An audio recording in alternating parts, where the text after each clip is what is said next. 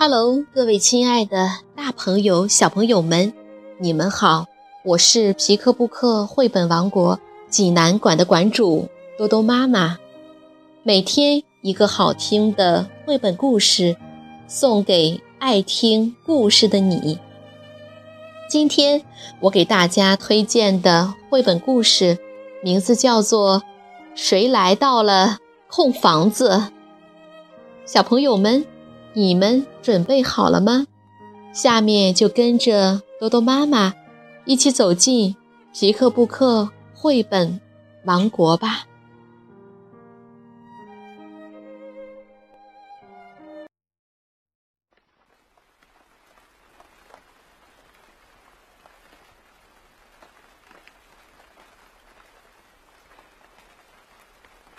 谁来到了空房子？韩国，黄善美，文，金钟卓，图，叶子，翻译，中国少年儿童出版社出版。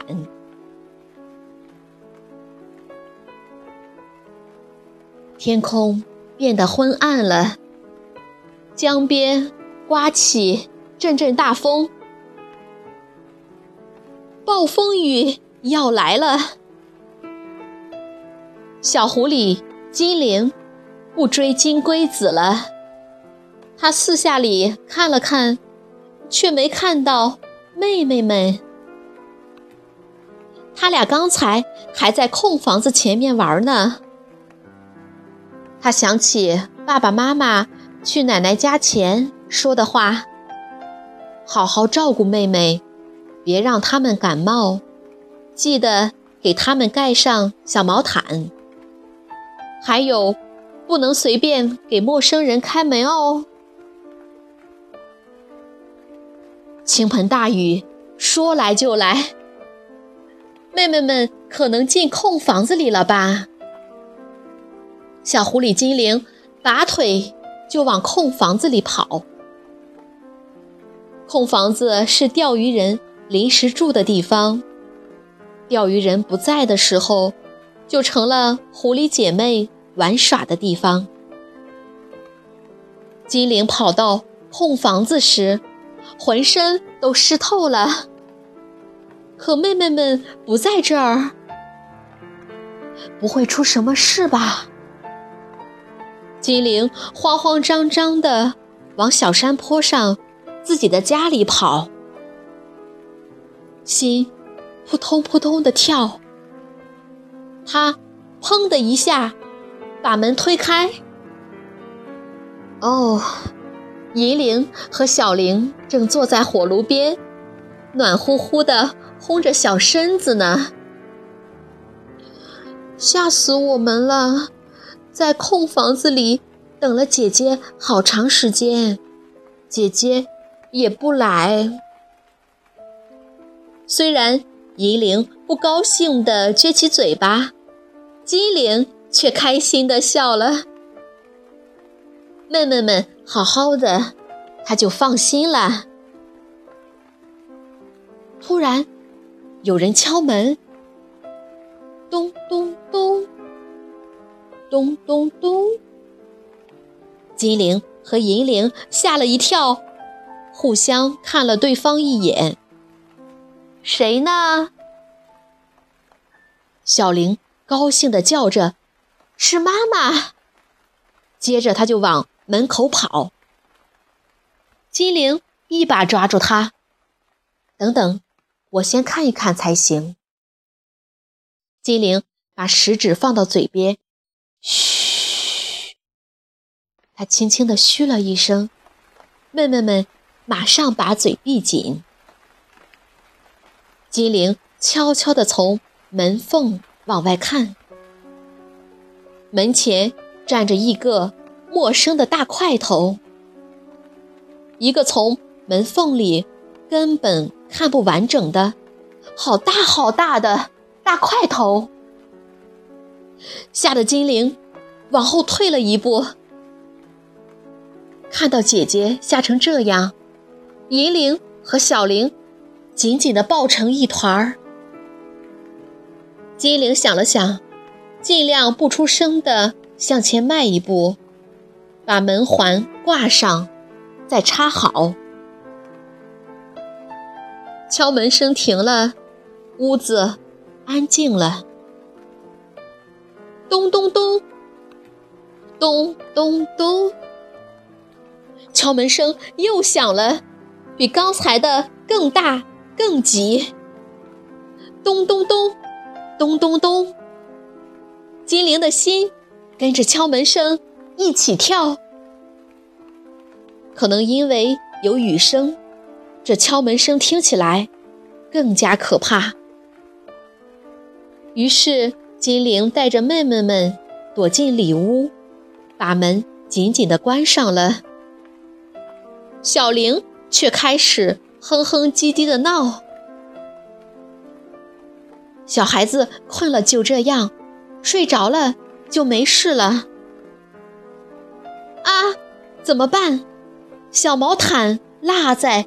空房子里了，银铃急得快哭了，因为小玲只有摸着小毛毯才肯睡。金铃背起小玲，给她哼着摇篮曲。小玲呢，一直哭哭闹闹，就是不肯睡。这时候，外面的敲门声没了。也许他走了。金灵悄悄走出去，扒着门缝往外看。大块头不见了，外面只有漆黑一片。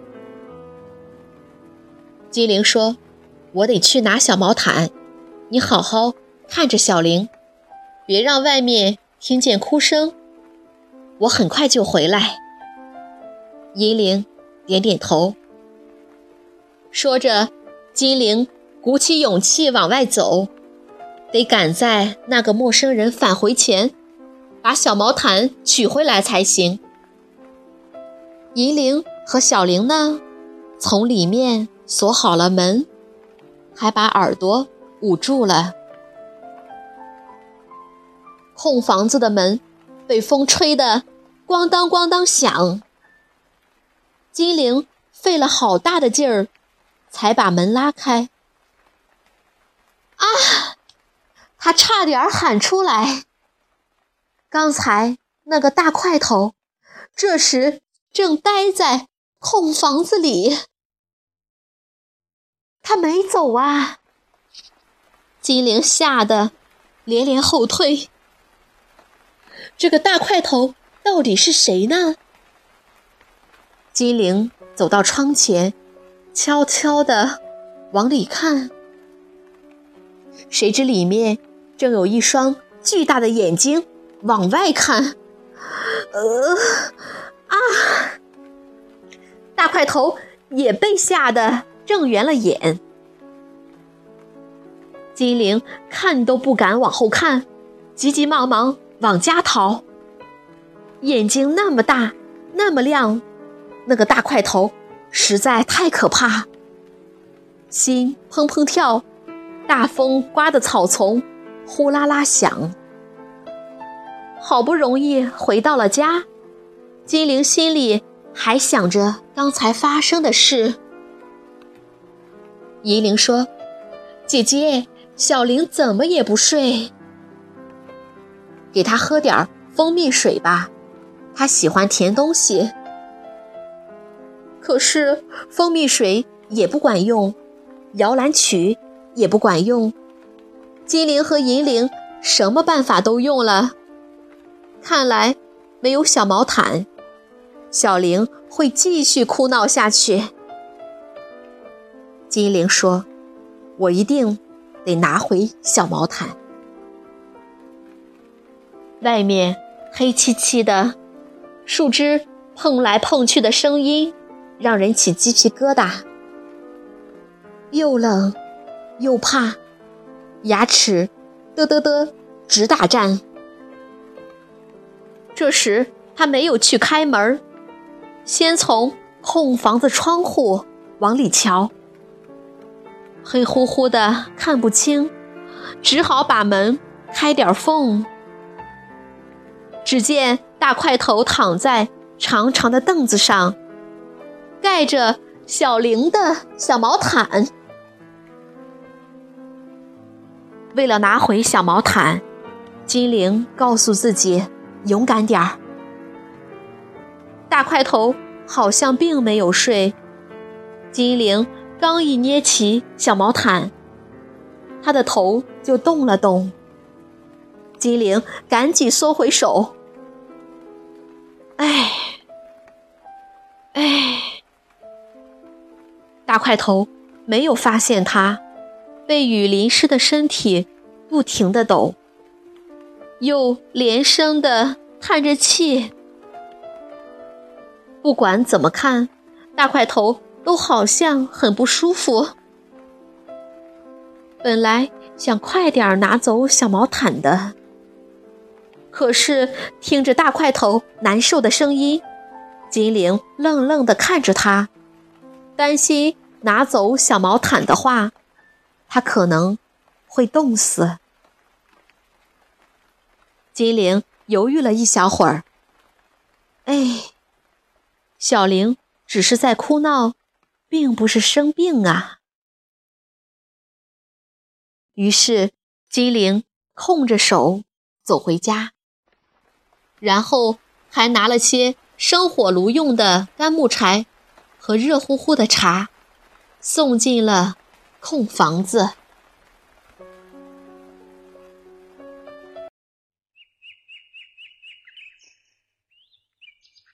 夜晚走了，早晨来临了，风雨停了，田野安静了。没吵醒妹妹们，金玲轻轻地从屋里走出来，几乎整晚都在哄小玲。她只睡了一小会儿，但是，一开门，凉爽的风立刻就把她的困意吹跑了。金玲无意中看了看山坡下的空房子，啊，大块头！大块头走出来了，站在空房子前面。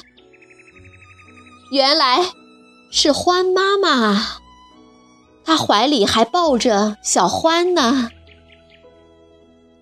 原来呀，在暴风雨的夜晚，来到空房子的陌生人是欢妈妈和她的孩子小欢。小朋友们，这个故事好听吗？如果你想看故事的图画书版，欢迎到皮克布克绘本王国济南馆来借阅。同时，还有其他四千余册绘本等着小朋友。好了，今天的故事就到这儿了，我们明天再见。